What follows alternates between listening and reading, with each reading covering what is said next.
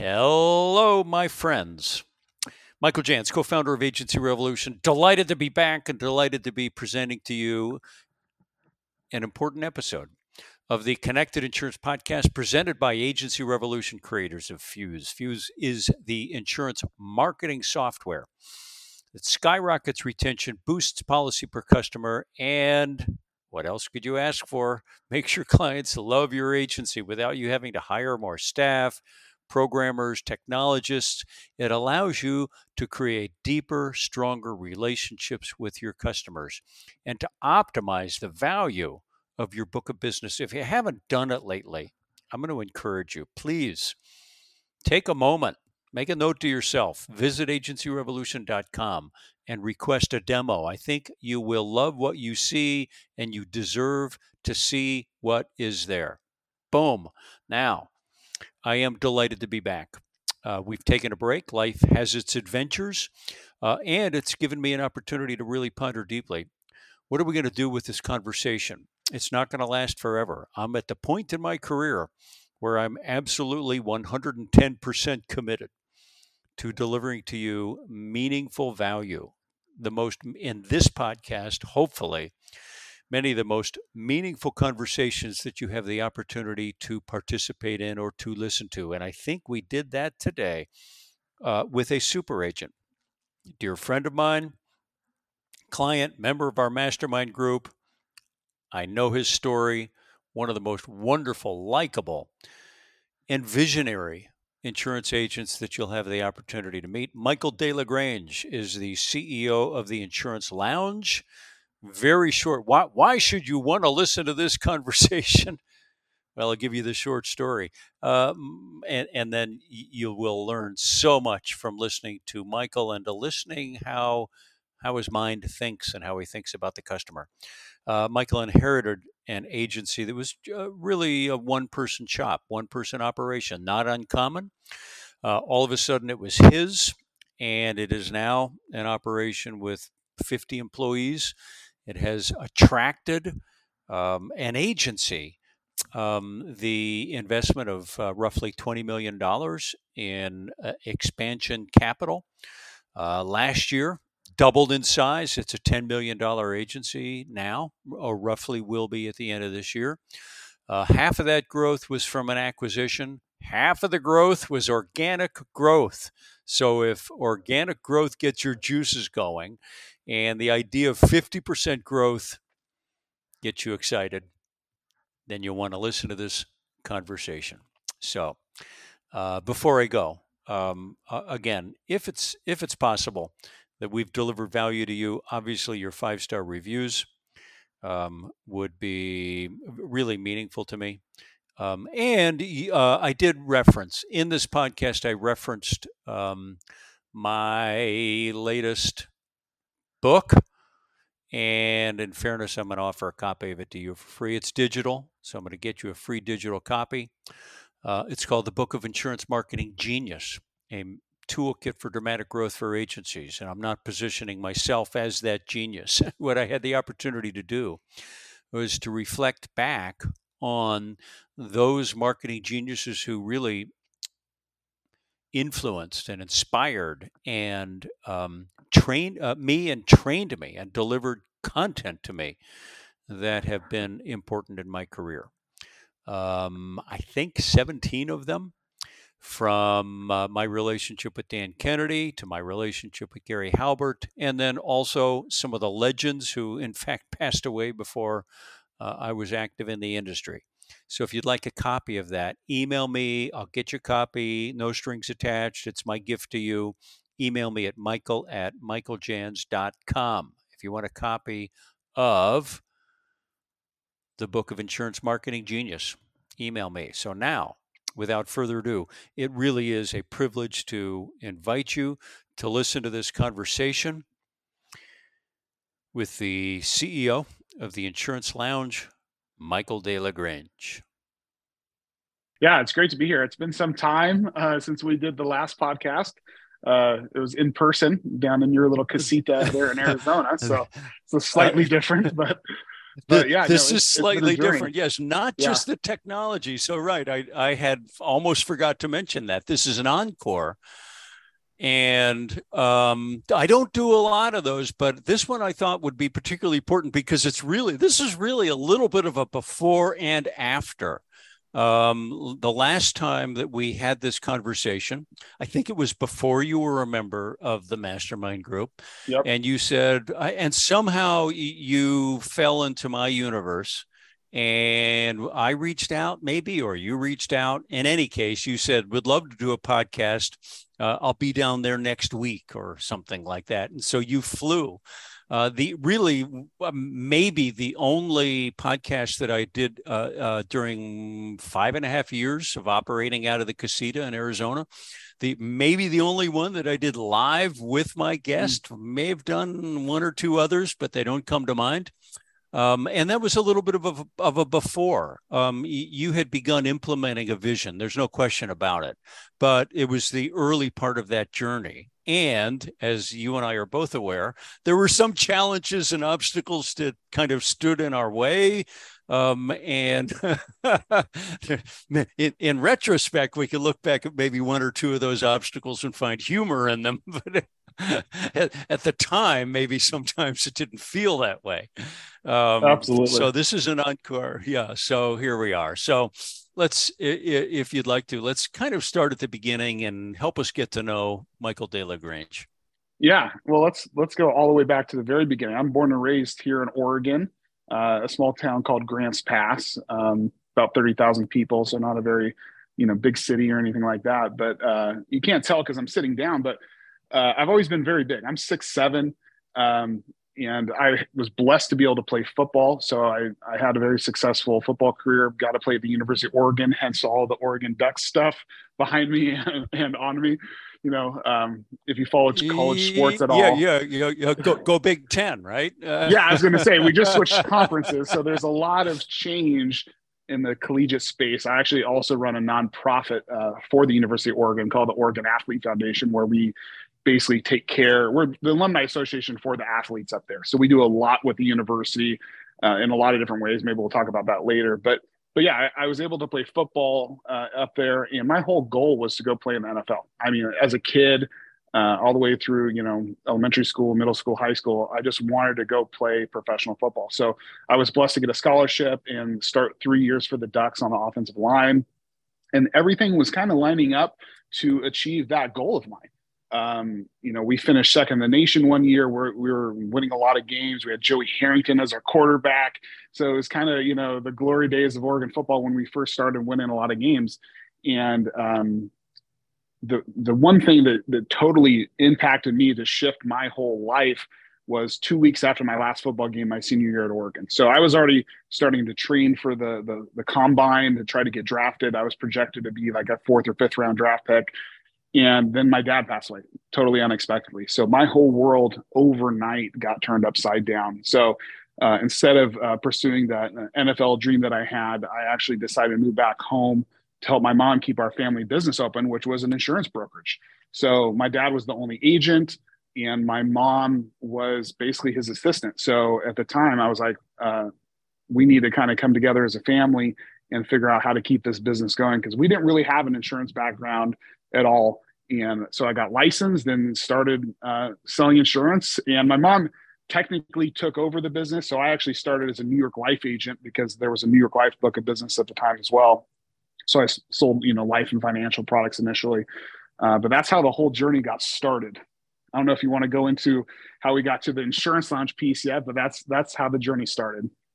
Well, well, when I think about that agency and the insurance lounge now, uh, it's almost as if they really barely resemble themselves. And and uh, you know, I have total yeah. respect for what your dad did. There are thousands and thousands of they're really sort of functional more like agents than agencies, right? And so your dad exactly. was a full time agent, and and yep. um, uh, you know, obviously had some uh, you know success, and there was a business that was worth saving um, but was really quite different. Um, yeah, so it was what, what the focus again was primarily benefits. Yeah, uh, actually, mainly life insurance, uh, financial products, and uh, individual health insurance and Medicare were the main focuses Yeah. at that time. Okay. Yep. Right. Yeah, tiny Okay. little benefit book, uh, no P&C at all at that time. So yeah, Okay. definitely just Okay. just a hometown agent. and and and and now um it is i mean you would i think you would say this is a P&C agency though you've got uh you know a uh, other departments as well i mean now there are some serious other departments but Yeah, yeah. of, P&C you know, is one yeah. of our biggest lines now for sure, as we're currently Okay. structured. and and just to sort of give a sense of the uh, like the distinction between then and now um how many employees does the lounge have Almost fifty now. Yeah, almost Okay. fifty yeah, employees. so, Yeah, so things have changed all right Um, drastically. so, yeah. So, well, and so, uh, um, you know, oftentimes I'm going to put this in a, a bit of a per, bit of perspective. Oftentimes, um, you know, agents want growth. Okay, I mean, yes, they'd like to go from they, they, they'd like to have you know maybe go from one to 50 okay like i want to be 50 times bigger or 10 times bigger or five times bigger and oftentimes um, th- there's an inclination to like uh, grab the tactic, uh, chase the shiny new thing. You know, in other words, you know, maybe back in the day it was, oh, you know, the postcard or the sales letter or, you know, and now maybe it's the email campaign or something like that. But um, it, you know, to be and, and and a lot of people think I'm sort of Mr. Marketing tactic. You know, I've, I know the tricks, I know the techniques, I know the tips, um, but in order for tactics to really be fully unleashed and you know sort of aligned and turbocharged there's strategy behind it you know there's something big behind it and and you had that. You had you had some strategic vision that you felt was going to be transformative. I'm going to turn it over to you to sort of share your insight on that because you know yeah we could have loaded that little agency up. I don't know how many years Sure. ago this was. Uh, yeah, it was when, when you 19 took years over- ago.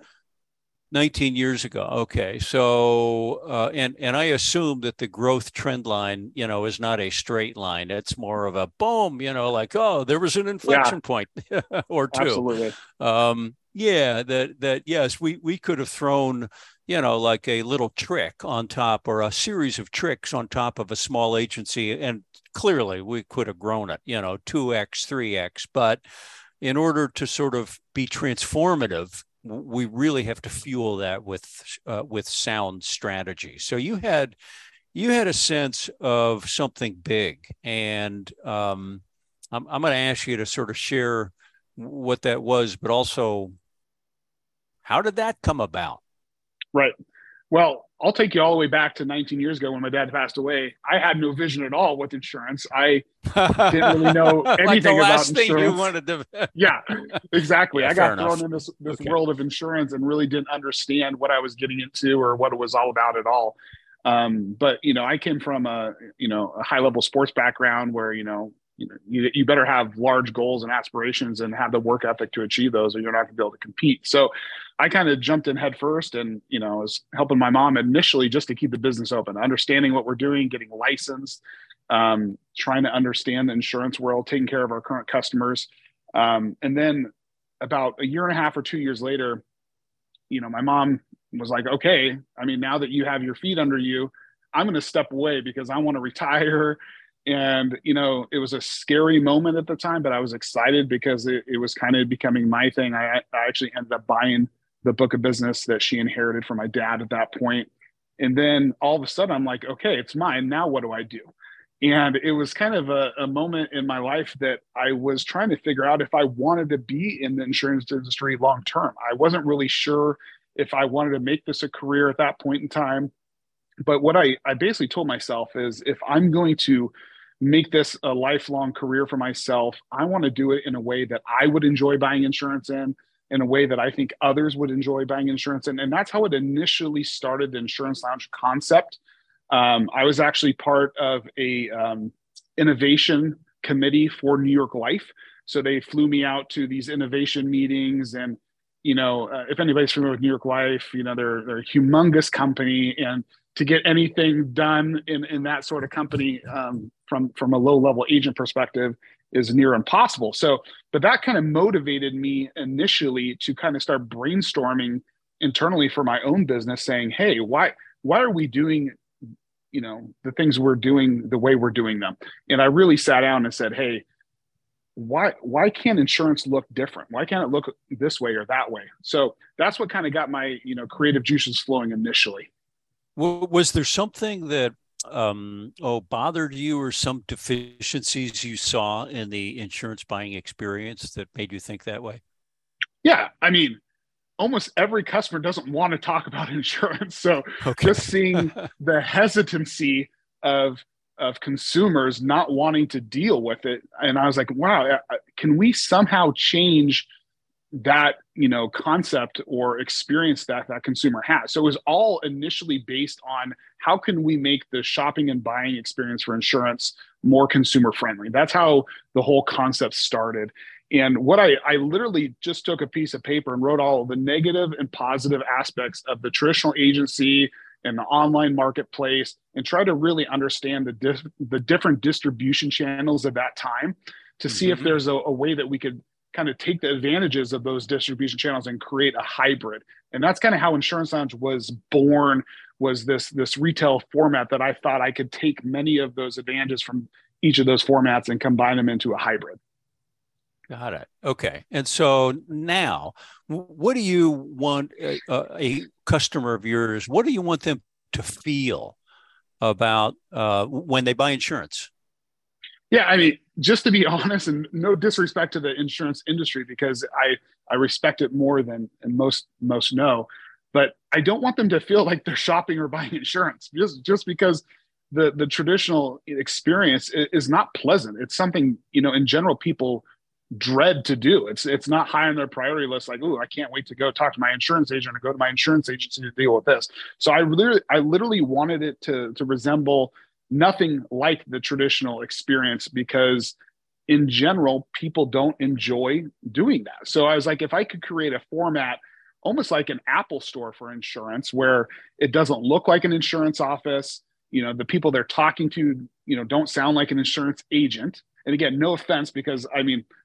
we're, we're all insurance agents on here but i wanted to create an experience that had nothing to do with insurance initially and all to do with the experience. And then figure out how to tie into the insurance piece to that on the back end. Okay. So in a bit, I want to dive into the the delicious details of how you make that work and how you create uh, an environment um, that people actually enjoy. Uh, but first, let's let's talk about the journey from then to now a little bit. Um, when you know, so, so for example, yeah, I'm thinking that it was probably what four years ago when you flew to the casita and we did our first podcast. I'm, yeah, you know, kind of kind of feels like it, and yep. so um, yeah, I I mean I I could know sort of exactly depending on like the state of uh, of remodeling the interior of the house, but if it was five year, you know, so in any case. Um, but I think it was about four years ago. Like then, like you were excited then, but I think even then you knew that the journey in front of you was going to be difficult. Is that right? Oh, absolutely. I mean, where we're at today compared to four years ago, it's it's almost night and day. I mean, we a lot of the things that I was trying to achieve were still just visions uh, mm-hmm. and, goals at that yeah. point the great thing is we've executed on a lot of those and they've become reality for the most part. So it's it's, it's been a really exciting last few years for us. Um, not only from you know just the investor perspective, which you know I'd be more than happy to dive into that if you want me to, but but also just executing on the, the actual distribution model that we were trying to create at that time and and having some traction in the marketplace around it. Well, here's an unusual characteristic of your agency. You'd mentioned the investor model. So, yes, you have uh, investors and and their commitment to your agency is really fairly significant. Uh, I've interviewed um, dozens of um, uh, industry organizations or CEOs of, of startups, usually um, who have investors, but all, like I think in almost every other situation, they were tech firms. They were techs, right? And so, you know, they were techs that launched uh, years after I launched Agency Revolution. So they were there in in the period when you know, sort of money was um, uh, uh, of uh, was falling from the the venture capital sky. Yeah. Um, and so I was used to that. But what's really unusual is that you have uh, investors in, you know, what basically is, let's face it, this is an insurance agency, right? Yep. This is a, yeah. this is an, and yes, we've seen private equity investors purchase agencies and make that part of, you know, sort of a grand acquisition scheme. But in this case, that's not what's happening. You've got you've got an investor who or or more who are like more like partners, um, but they're not they're not telling you what to do. They're trusting your vision and trusting your leadership. How did that all come about? Yeah, well, I think one thing to point out is you know the the huge difference between us and a lot of the insurtechs out there uh, because I think we're in this weird kind of hybrid model. You know, it's halfway in between an insurtech and a traditional agency right. a little bit from certain aspects. But what we value, what I value when I was creating this format, is that personal interaction between the customer and the insurance agent. You know, that's what I I know works. That's what I know people want. You know, and that's where I based our format around that. Even though there's a lot of tech enabled aspects of our format, at the end of the day you know, I want that customer to be able to talk to a real person and get real advice from an expert. So, with that being said, you know, uh, in general, the, the the retail store concept that that we created, the ultimate goal of mine was to make basically a national brand and a new way for the consumer to shop and buy insurance.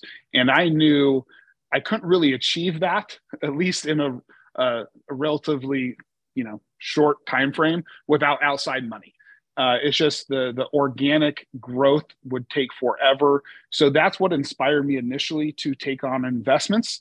Uh, I started with friends and family, um, and that's you know right. just people around me in my network that I've I've befriended and have kind of followed my journey to initially start. Um, who believed in me and what we were trying to create. The, the greatest thing also from the investor perspective, it wasn't just a concept. We had revenue, we had some proof of concept at that point. So they're not investing in just an idea.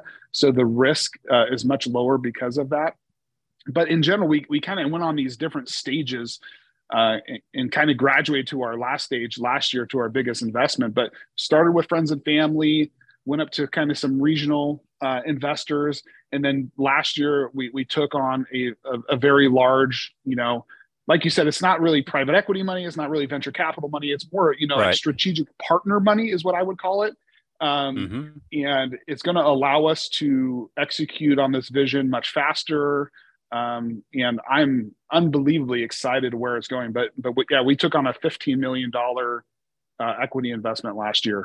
So right, and that's not the uh, and as you said, that's not the only investment you had, but that's Correct. the large. Yep. So I'm going to ask you sort of a, a, a personal question. Um, I also um, followed a similar journey when I launched Agency Revolution.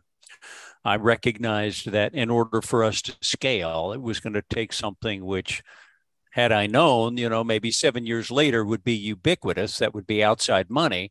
But when we launched it, that was really non existent for uh, the early pioneer insurtechs. So I, I also went the family, you know, after the 401k, af- after tapping, you know, yeah, Michael's 401k exactly. many, many times, um, it was the friends and family route. And so I, and I, you know, what I felt was uh, at that point, um, it, re- this became real. So now I had debt obligations uh, or equity obligations to friends and family and like from that point on um yeah like um it it like uh the execution you know the the strategy the execution the tactics like making it work that really brought into sort of sharp relief. This matters not just to me right but to my entire network of people that I care deeply about. Did you feel that when you were like sort of, you know, because I, I know yeah. some of the names. I mean, yeah. I, I, know some of the names that who were your early supporters. They're, yep. you know, names that, you know, that, that would be familiar to people who perhaps follow football in the state of Oregon. Yeah, absolutely. Um, and, yeah, that, no, I that, mean, it's a little bit of an internal game changer, isn't it? No, I, I mean, hindsight looking back, I don't know if I would do it because the pressures that that created and the potential disaster that it also created, I don't know if I realized what I was getting myself into initially. I, I really didn't. Yeah. I mean, obviously it worked out for us, thank goodness, but um, you know, taking money from family and friends and people you really, really care about and don't want to disappoint. And honestly, they all have different objectives and perspectives. I mean, to keep everybody on the same page, the pressures were unbelievable. I mean, I didn't really yeah. understand what I was getting myself into. And thank goodness it worked out for us. But uh, wow, if it didn't, it, it would have been absolutely devastating to me because, um, you know, those are the people I care about the most. Right. Fully understood. I'm, I'm yeah. sort of pointing that out. I, am and I, I'm with you. I'm not going to encourage, you know, most people to find, and I don't think most people need to. And I think in the agency business, um, in in most cases, uh, the marketplace uh, you can make the marketplace very generous, and it can fund your growth. Yep. Um, it, you know, at least until you get to um, you know that sort of.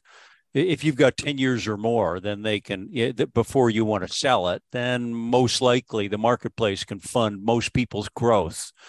Um, but there are rare instances where sometimes something else needs to happen. Uh, so now, um, uh, looking back, I mean, I, I, know that there were personally stressful times, and that's what um, sometimes that's the burden a leader has to carry. I'm curious about this. Again, also a little bit of a personal question, but like you said, your um, uh, uh, career, your young career, your you know your youth spent in sports, but also in you know obviously very serious go Ducks level sports. Um, uh, you know, was an influence on you. Um, was it you know so you referenced like you know when you're in sports you have to have a vision. And if you're you know at high level sports it's basically a big vision which is the ring and nothing else really matters you know it's like i'm going for the championship. Yeah. Um, was it also valuable for you um, as a as an entrepreneur where you you know sometimes had to draw on um, internal resources like deeply on internal resources you know grit discipline the things that we learn when we're in team sports.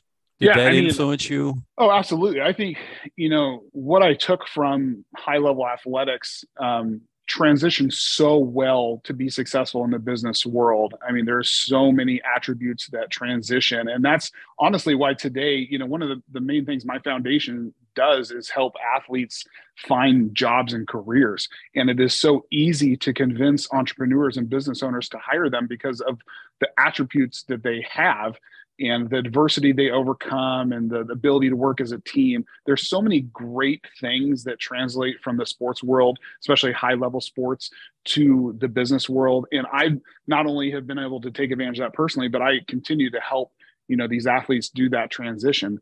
Um, but but no, for me personally, I mean, trying to um, compete at a high level sports wise um, you know, we we did win. We won two Pac-10 championships. I don't know if you, I'm actually wearing my Pac-10 championship ring. Rest in peace, okay. Pac-10, Pac-12. Fist bump. falling apart. Yeah, but you know, it's a reminder every day to me of the the blood, sweat, and tears it took to achieve that. You know, I'm a very goal-oriented person. I understand the work ethic that it takes to achieve these really hard goals, and I think that's where a lot of people struggle. I mean it's easy to come up with ideas or goals. It's it's a whole other thing to actually achieve them. I mean, putting in the work, the consistency, that that the consistent effort on a daily, weekly, monthly basis. I mean, that's what it really takes, right? Um, and and we all have life thrown at us throughout that, so it's really hard right. to be consistent. But if you can dedicate yourself to achieve the micro goals, is what I call them, on a, a, a daily or weekly basis, and just focus on that and uh, not always just look at that big goal and be overwhelmed like oh i'm never going to get there or never achieve that. It's all these just little steps that take you to get there and that's what i've kind of applied in my life to be successful is is break it down beyond just what the goal is. Really break it down on what i need to do on a daily weekly monthly basis to achieve that bigger goal to make it more manageable and to keep my focus uh, to uh, in an area where i just won't get overwhelmed. Yeah okay um, let's talk about insurance here for yeah. a change. let's talk about running an insurance agency, yep. and then uh, yeah, and, and I will I, I will have some other questions for you about uh, culture and support and and you know where you go for your own support. But let, us dive into some of the tactical things here. So yeah, um, the proof is in the pudding. Uh, this is an agency that um, has a strong presence in the state of Oregon. Uh, what do you have? Five, five stores here? Yeah, five, Oregon? five locations. Yeah, we have four in Oregon, and then we just have a new one in Las Vegas. So the franchise location. Got it. okay, it's, all right. And and yes, and when I say here in Oregon, yeah, for the I, I know that my listeners have been hearing me say here in Arizona for five and a half years, but I am here in Oregon right now. Uh, and very happy here in Oregon, but that's that's a different story um, but uh, it, so the proof's in the pudding. This is an agency that is so. I'll I'll share a story with you because I you know I talked to you last week. I think yep. um, last fall we had a conversation. I think it was last fall, and uh, you know I had asked you like you know how's it going um, you know, what, what, where do you think we're going to end up at the end of the year? And you said, I think we're going to grow about 50%. And I thought, uh, 50%, um, that's, uh, you know, that's, that's a growth rate that a lot of agencies would kill for. Um, and then when I spoke to you last year, or I mean, last week, uh, as I recall, you said, well, uh, it's really like double. We doubled. Uh, now, you did share with me that half of that was organic and half of that was acquisition. Um, for a moment let's talk about acquisition. That's something that's yeah. a strategy that yeah w- was really never part of our you know my sort of my ongoing relationship with you. Uh, how did that acquisition come apart uh, come about and um, how has how how have you integrated that into the agency? Yeah great question. So our growth model in general, I'll take a half step back, does include acquisitions, but we're incredibly picky on what that acquisition looks like. So we understand if if the right opportunity doesn't come up, you know, we're not our growth strategy isn't based around the acquisition model like a lot of kind of these aggregators out there may be uh, based on. Um, if, if we kind of find the perfect scenario um, we may entertain that idea. And that's kind of what came up last year. So we had a, an employee actually that came to us who know who knew a business owner actually in Eugene who was looking to sell their book of business, their P&C book of business. And at that time, we we didn't have a location in Eugene, so our acquisition strategy is based on you know the kind of the makeup of the book, uh, the geographic location if we want to expand and open a store there, and it kind of checked all of our boxes. So that's kind of why we aggressively pursued that. We ended up acquiring that last year, and um, actually earlier this year we opened a, a, physical retail store there. So that was kind of mm-hmm. our our goal is to not only you know take over that agency but transition it into our retail storefront model over time as well. So uh, as we continue to grow we're looking for agencies that are kind of in our gr- geographic footprint to expand uh, storefronts and kind of taking that agency and and folding it into our insurance on a storefront model. Okay so let's uh, address that one head on yeah. Um, as as the industry becomes more and more remote, um, Michael DeLaGrange talks more and more about storefronts. but what, so yeah. what, what's interesting is, yeah, what what you're not talking about are, you know, so I'll, I'll use other language, branches or offices. Okay, we're not mm-hmm. talking about the insurance office. Uh, we're talking about storefronts. Um, you know, so, so for example, one of our newest mastermind members has a, a well-respected agency that's completely remote. Okay, we're seeing more of those and yet you know here you are sort of flying in the face of that trend now obviously that doesn't mean that you're uh, not also using um, digital technologies and you know sort of the magic of uh, of contemporary technology to you know sort of um, oh extend the relationship beyond the brick and mortar but brick and mortar is a core piece of your vision and your strategy talk to us about that yeah, I think it's the core. And like you said, we have you know other other things that help with that. And a lot of them are tech enabled and, and stuff like that, especially our e-commerce platform.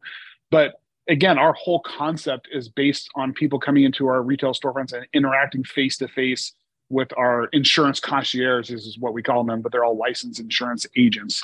That's one of the things we rebranded is just, you know, the name of, of, of the agent um, because they don't work on a commission and stuff like that. Mm-hmm. But um, but no, our whole concept is based around that one-on-one interaction, and um, I think it's from my experience and for our format and how we do business. And everybody prefers to do business in different ways, sure, but for us, that's what works. We tried the remote thing; it doesn't work for us. You know, we didn't have the structure of you know efficiencies and accountability. Um, I'm sure for for some others in different formats it could work but what works for us is seeing that customer come in, them having an incredibly unique experience, and then not only having instant credibility of how our stores look and feel, but also uh, the proofs in the pudding on the referrals. You know, we do an, very little traditional marketing. You know, a lot of our marketing is our storefronts and stuff like that. And but our our our lead flow through referrals is unbelievable because the the experience uh, is just so different than than anything they've experienced in the insurance industry before. Got it. Okay, so let's uh, uh, uh sort of walk through this. I, I, want yeah. I want listeners to get a feeling for this. So, Michael Jans is walking down the street in Grants Pass, or walking down the street in Beaverton, or you know wherever you've got stores, and uh, I so I see uh, a storefront it catches my attention. It says the insurance lounge. What is it that you, you know, what what is it that your consumer sees from the first from the outside because you're sure. you're um, you're drawing them into a store maybe they've driven by it or walked by it a hundred times i mean you know that's there's a certain amount of mere exposure where you know that that's useful it's not necessarily the first time that they walk by but what do they see and what do they experience? Yeah, well, first, first off, kind of to your point, location is key. So we put them ah. in a location that has high visibility, whether foot traffic or drive-by traffic or both. Um, if you don't have that visibility, this model and concept doesn't really work. So, first of all, where we choose to put these are usually in kind of uh, metro suburbs, uh, in out higher end outdoor mall type areas so Beaverton, for example, um, it's next to a higher end grocery store, um, you know, just the, you know, those higher end outdoor mall areas. So we have the flow of people already there. And what we determined is we want people to see into our stores to see why it's different. So two or three sides of our stores are always glass. So when we we we love the end cap locations where when you're pulling in, it's hard not to see what's going on. So all of our stores have, you know, two or three sides of it glass so you can see right in because our stores look so different. And if you don't have that initial visibility, it's going to be really hard for for that consumer to even understand what's going on. So that's the location, the outside facade with glass being able to see into our stores is is the first kind of thing that we focus on. And then once you walk into our store and we, we put really cool things in the windows too, like motorcycles or watercrafts, kind of depending on the time of year to also draw people in. Something again that you don't really associate with being in an insurance office, but just cool stuff. I mean, just something that will catch the eye. And um, like you said, people come by, you know, 30, 40, 50 times, either walking or driving by initially before they even come in. Sometimes they'll you know have something in the mail like a rate increase or something that might spur them to think about insurance and what we found is they've driven by or walked by our store so many times that when insurance becomes relevant to them in their life, a lot of times they think about us because we're so prominent. So that will kind of be the initial uh, push to get them in, something like that. And once someone walks through our doors, again, we built this whole consumer experience around having it be um, just not feel like insurance. So you walk in, if you haven't seen one of our stores, I encourage you to go to our website, insurancelounge.com. But it's it doesn't look like insurance. It looks like a lounge. We have a checkout counter where insurance concierge sit, so people don't do business in a private office. It's very, uh, you know, casual on purpose, so people don't feel intimidated to to go in a stuffy little office. Um, also, we have you know a TV sitting area, which I call our lounge area, with nice high end leather furniture, big 80 inch TV on the wall, so someone can kind of just come hang out, watch sports or whatever. Um, also, we have a product wall that kind of highlights the main product offerings. But one of the biggest things is I wanted to be able to help a consumer with any type of insurance they needed. So if they walked in, we would be a one stop shop. So even though kind of our core products, you know, the home and auto, life and health are kind of the things that we highlight, our goal was to create a shopping experience that can accommodate anyone. So everybody could have everything in one place. Again, the, the insurance concierge doesn't work on a commission, so there's no sales pressure also associated with that. That's a big, I think, competitive advantage that we use because even though uh, I'm sure everybody on this call is incredibly reputable, there is a, a, negative connotation when it comes to insurance with a consumer. So, kind of bringing down, I, I think, the barrier uh, that a lot of consumers have initially was the goal of ours. Make it comfortable, make them understand we're not trying to sell you anything. We're just here to help you. Uh, was the goal, and and and accessibility. We're open seven days a week, uh, retail type hours. So those are the three huge things that really differentiate us as a one-stop shop for all products. You know, um, no one works on a commission, so there's no sales pressure, and you can come in whenever you want, before work, after work, on the weekend, when it's convenient for you. So it's uh, based around the consumer. Talk about the boxes. Yes. So um, it, part of the initial um, concept of insurance lounges is how how do we make the consumer more comfortable also when they're buying something that's not tangible? And that was something that you know i was trying to brainstorm around and i came up with this idea of creating a box of insurance that would make insurance tangible. So when someone walked in to purchase something and they spend thousands of dollars on their insurance they could actually walk out their door and touch and feel what they bought so uh, this goes way back to honestly before we even opened our first store I was playing around with this idea of, of creating uh, product boxes for each type of insurance product we sold that was represented in a 3D box that they could carry out with them, not just the typical folder of insurance or the bunch of papers when you walk out or even the digital copies that are emailed to you. We wanted to have that tangible experience so the consumer felt like, okay, this represents all the money I just spent. So, long story short, we spent years actually getting a, a box of insurance patented. So we actually own a box of insurance, which is kind of cool. Uh, initially, I wasn't sure if this was just going to be something that you know was laughed off or the consumer didn't really like. But what we found is our our consumers love it. They love walking out of our stores with something that represents what they just purchased. Also, they put it on their their bookshelf, and when they have the renewals, they just grab it because they keep all their insurance in one place. But we have home, auto, life, health, investment. We have all all the different products we sell. We have boxes that represent that product. So not only does it uh, have a visual representation, it's it has a sleeve in it. You can open it up, put stuff inside of it. Has all of our branding on the back and kind of highlights our competitive advantages as well. So it's been really fun. Uh, there's actually another little wrinkle to that story, which I, I think is, is fun to mention now that it kind of came out on the other end in a positive way early on when we started putting boxes on the wall um, there's an insurance company that came knocking on our door saying hey that kind of looks like our commercials so if if you're saying hey uh, progressive insurance also had that idea you're you're kind of half right there. So long story michael short DeLaGrange had it first. Yes, yeah. So it, it's it's kind of funny uh, because obviously we sold progressive. We, we were one of their top agents here in oregon at the time. And it, it kind of got really scary really fast because this was early on when I was as growing insurance lounge, very early on when I only had a couple locations. And Progressive comes knocking on your door, and all of a sudden you're dealing with like the leadership team at Progressive saying, Hey, we're not okay with you having these boxes. We have commercials that have these boxes.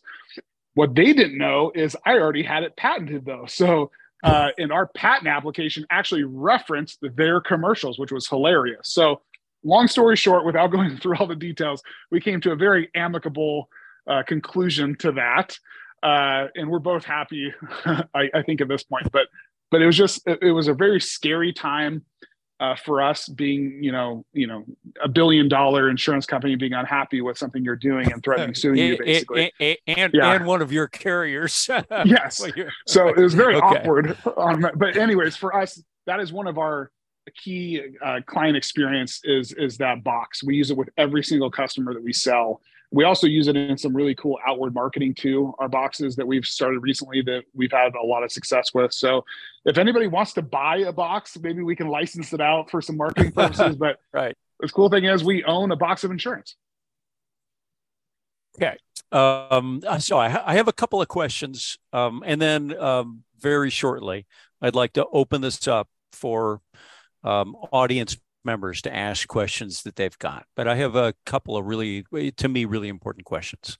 Um, first one, in your heart of hearts, Michael, when a cu- when when a customer thinks of the insurance lounge, what do you want them to feel? And, uh, and, and I'm I, asking that. I know. Look, yeah. this is a weird. I'll I'll I'll be the first to admit that this is a weird question in the insurance industry, kind of uh, because it's you know we're we're so focused on policy management and we're so focused on you know um, uh, uh, data and you know the legalities and the contract. And um, and, and, yet you know clearly you had an insight that uh, the the customer is a person. Um, and if I want a relationship and I want them to honor the relationship or feel good about the relationship, I, I need to reach deeper into them. Uh, you know, we also are an industry that is sort of suffers from, you know, the the uh, really good retention. Yeah, I mean, really good persistency of customers compared to a lot of other industries, but the intangibility of it and the fact that it usually doesn't renew for a year. Um, we have a history of kind of ignoring customers for 11 months out of the year unless they want something. Um, so you you really um, you know like I know that sort of those old those that kind of old oh old school way of thinking about the customer relationship is not was never acceptable to you when you so i'm going to get back to that question when you when a customer yeah. thinks of the insurance lounge what do you want them to feel well i think first off the thing I don't want them to feel is anxiety or pressure because I think that's what a lot of people think initially when they think about insurance. Like, hey, I have to get this done. I'm unsure about this. It's just a, an added pressure to their life. So, to kind of look at the opposite side of that question, I wanted to start there because that's kind of how it all started. Is like, let's not have the consumer have that overwhelming feelings when they need to deal with their insurance. Uh, the okay. way that we have done that besides the things that I've already mentioned, is we have really done a good job, I think, of building a team mentality when it comes to how we interact with our customers.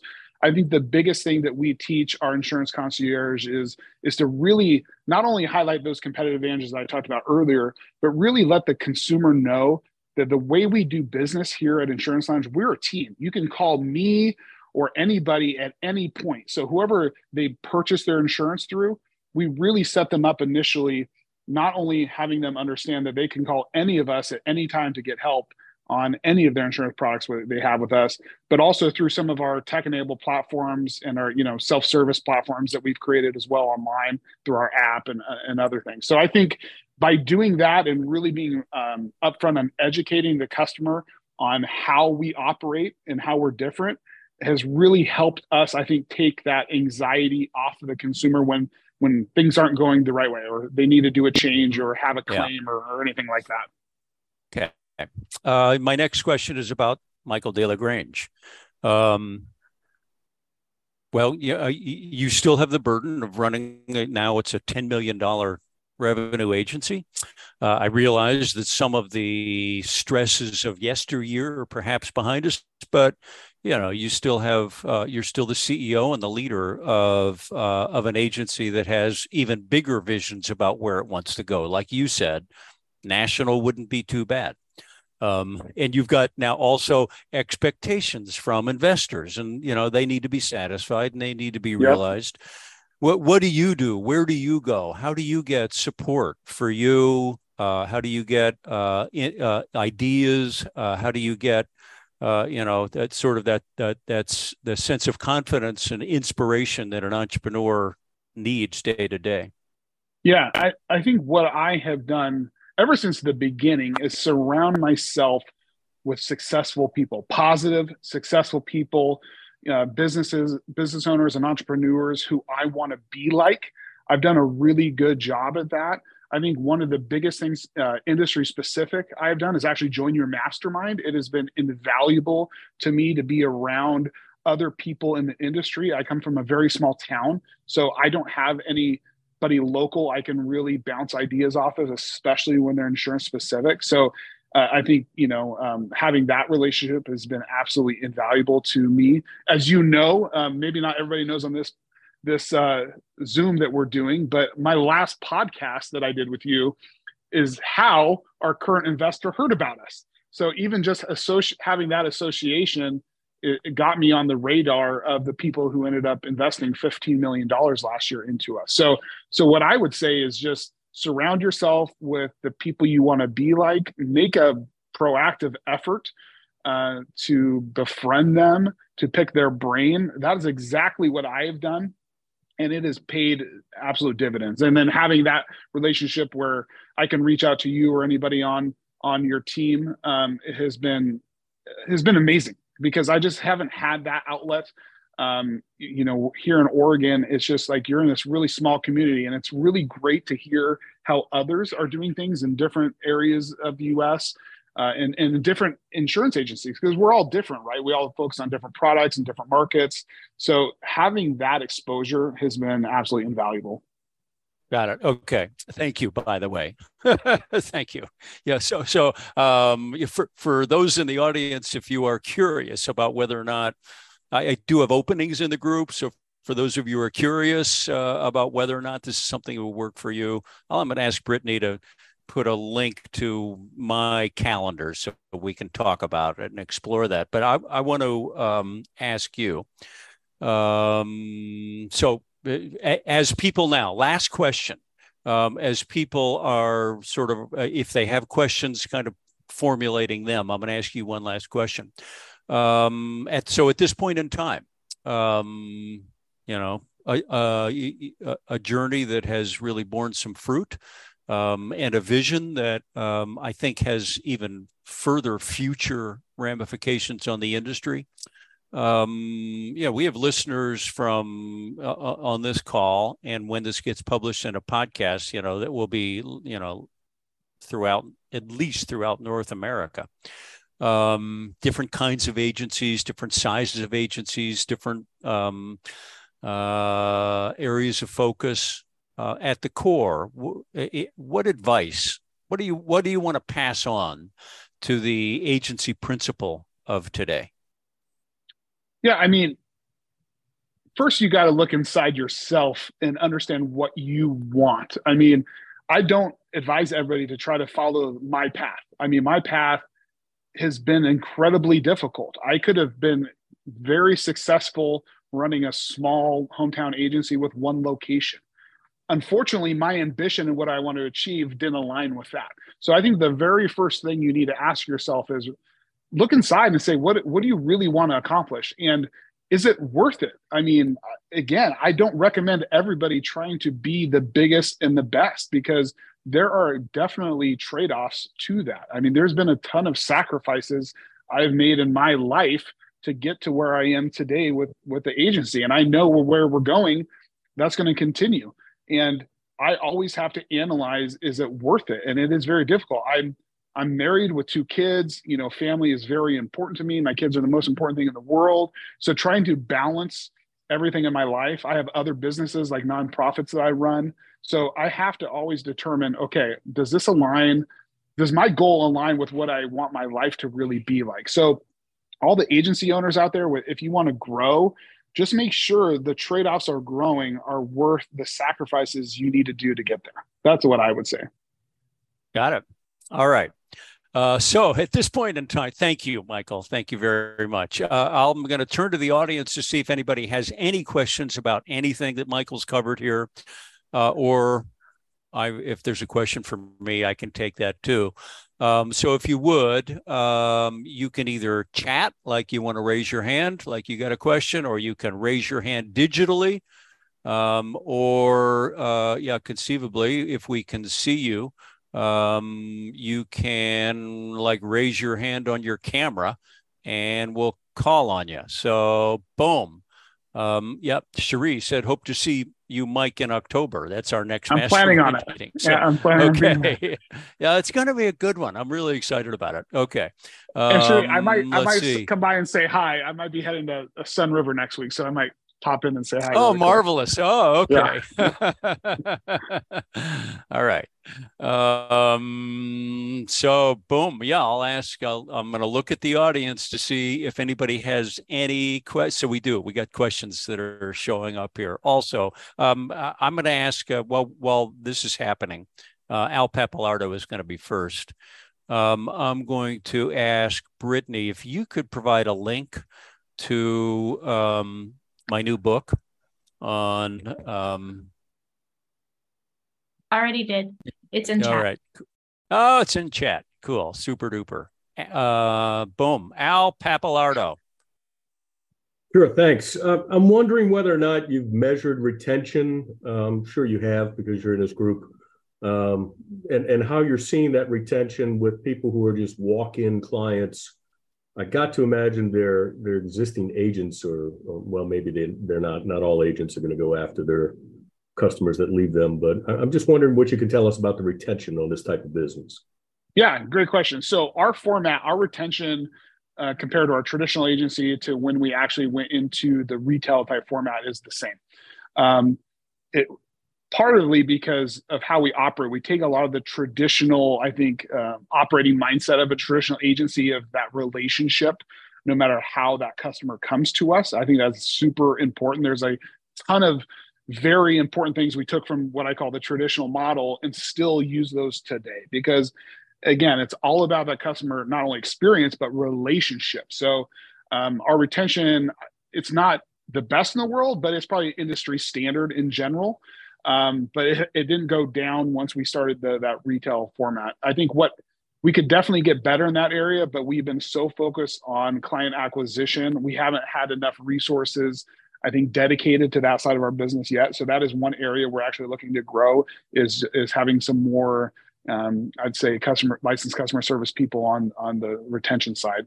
But overall, I mean, it, it has not dropped off. The the quality of uh, customer that we get um, is is fantastic. Uh, partly because of where our stores are and how they look. So I'm, I'm going to follow up on that one. Uh, and then let me jump in and then back to Al. Um, I'm, I'm just going to follow up on Michael's comment. Ask us in a year. Okay.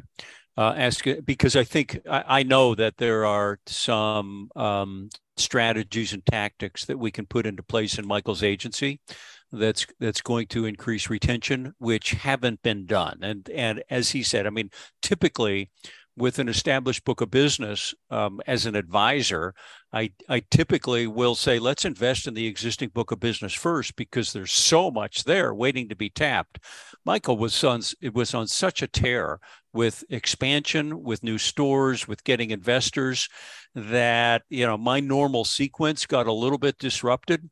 Uh, I think we are clearly, and I think Michael will agree, we're at the point here where the lounge is uh, really prepared to optimize its, its, existing book of business with increased policy per customer count, um, probably formalizing the referral process up another notch, even though it's already good, and retention. So, boom, ask us in a year because um, I think then we'll have a better apples to apples comparison. You know, how how is that kind of customer responding with persistency? um, compared to a, a, different kind of an agency um, when they're both doing sort of the same level of nurturing. So, boom, there we go. All right. Okay. Now, yeah, Al, and, back and to one, you. And one thing just to add to that, Michael, is you know, client acquisition is one of the easiest things that we do, and that's not normal for this yeah, agency right. model. So we kind of have different focuses than maybe a traditional agency would. But but like Michael pointed out, there are some very basic things that we are not doing great right now. So that's what's so exciting for me is you know we're we're doing so many things, but just taking a step back and focusing on some of the basics will even help us grow even even faster. And and are you tracking by any chance? And and maybe it's something that you don't need to track, or maybe you do. The people that continue to come back versus call you when they have a question, or or are you designing them once they sell to call for customer service after? You know, are you are you tracking that or seeing the difference between? To me, that's two different customers, and we all have them in our agencies. The ones that have yeah. to come in and drop off a check, no matter how many times you tell them you can do it all remotely now. Um, yeah. Versus, are you are you finding, and then if you are tracking it, are you finding that it's the older generations are the ones that are coming in all the time versus the younger that aren't?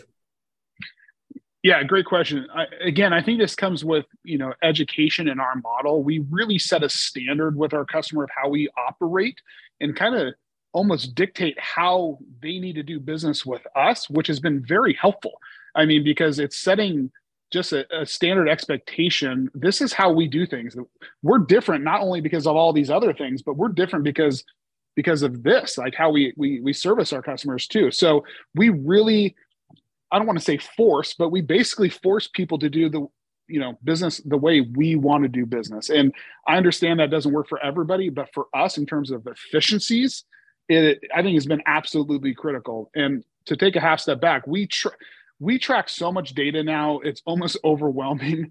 Um, we've over the last year put in so many um, uh, opportunities to to gather information and make informed decisions off of. And this this is something relatively new for us that I would highly encourage if if you don't track, you know, all these different metrics. It, once you understand how to gather the right data, it will be so, so much more efficient to make informed decisions off of. And that's kind of where the stage we're at. Over, if you asked me a couple years ago, I mean, there were so many things I didn't know about my business. We didn't have, I mean, a lot of it was intuitive. Yes, we, we can kind of guess here and there, but now we have real time data on so many factors that I get to meet with my executive team with on a weekly basis, and we can really form where we're spending resources and, time. So um, it's been invaluable for us uh, how we operate, but, but but but we force this basically. This is how we do business, and it's it's been very helpful, even though it doesn't work for everybody. Great, thanks. Okay, uh, back to the audience. We'll see if there are any more questions. You can either raise your hand uh, digitally, or you can raise your hand um, on your camera, and we'll see it if you have your camera on. So I will count down five, four, three, two. I don't see any more questions at oh, this point. I saw one just so, pop up here. Oh, cool. Sure, just cool. said, "What are we using to track that?"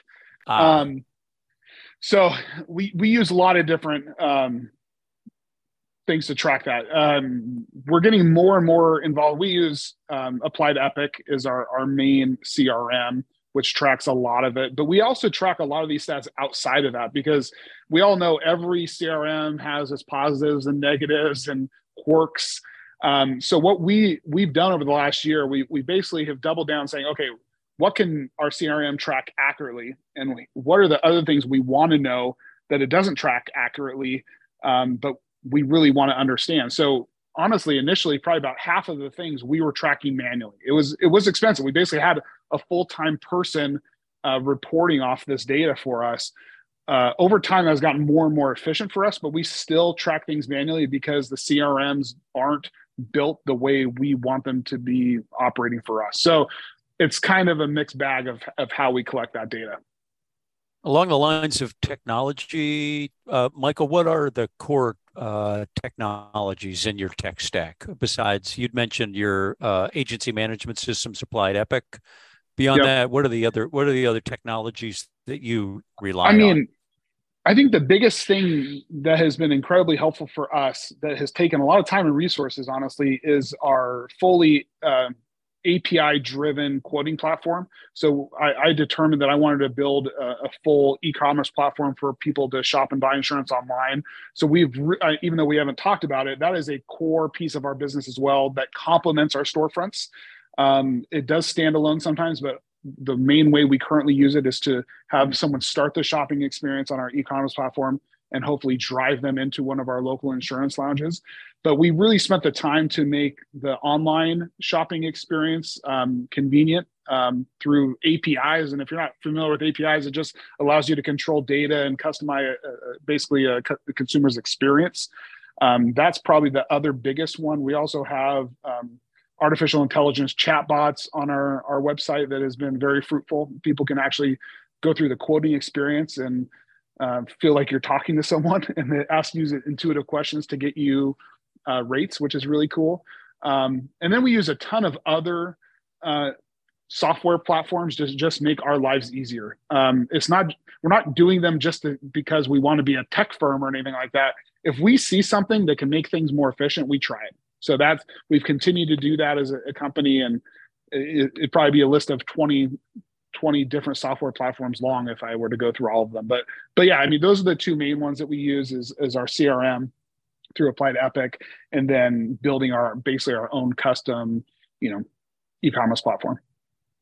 Got it. Uh, am I right? Uh, in your list of uh, of those other software platforms, Agency Revolution is it is the, that is that is yeah, one of your them, yes. marketing automation platform. Okay. Absolutely. Well, they're the, they're they're sponsoring this podcast, so they they. Oh, there you go. So we're we're they they, they deserve me to be awake enough to remember to mention yes. their name. All right, got it. Um, Michael DeLaGrange, I want to thank you for your generosity um, and for sharing your success and your story, and uh, also congratulate uh, congratulate you on um, well on, on, the success, but also on uh, the execution of of a vision that I think is really worth standing for. So thank you, thank you for that.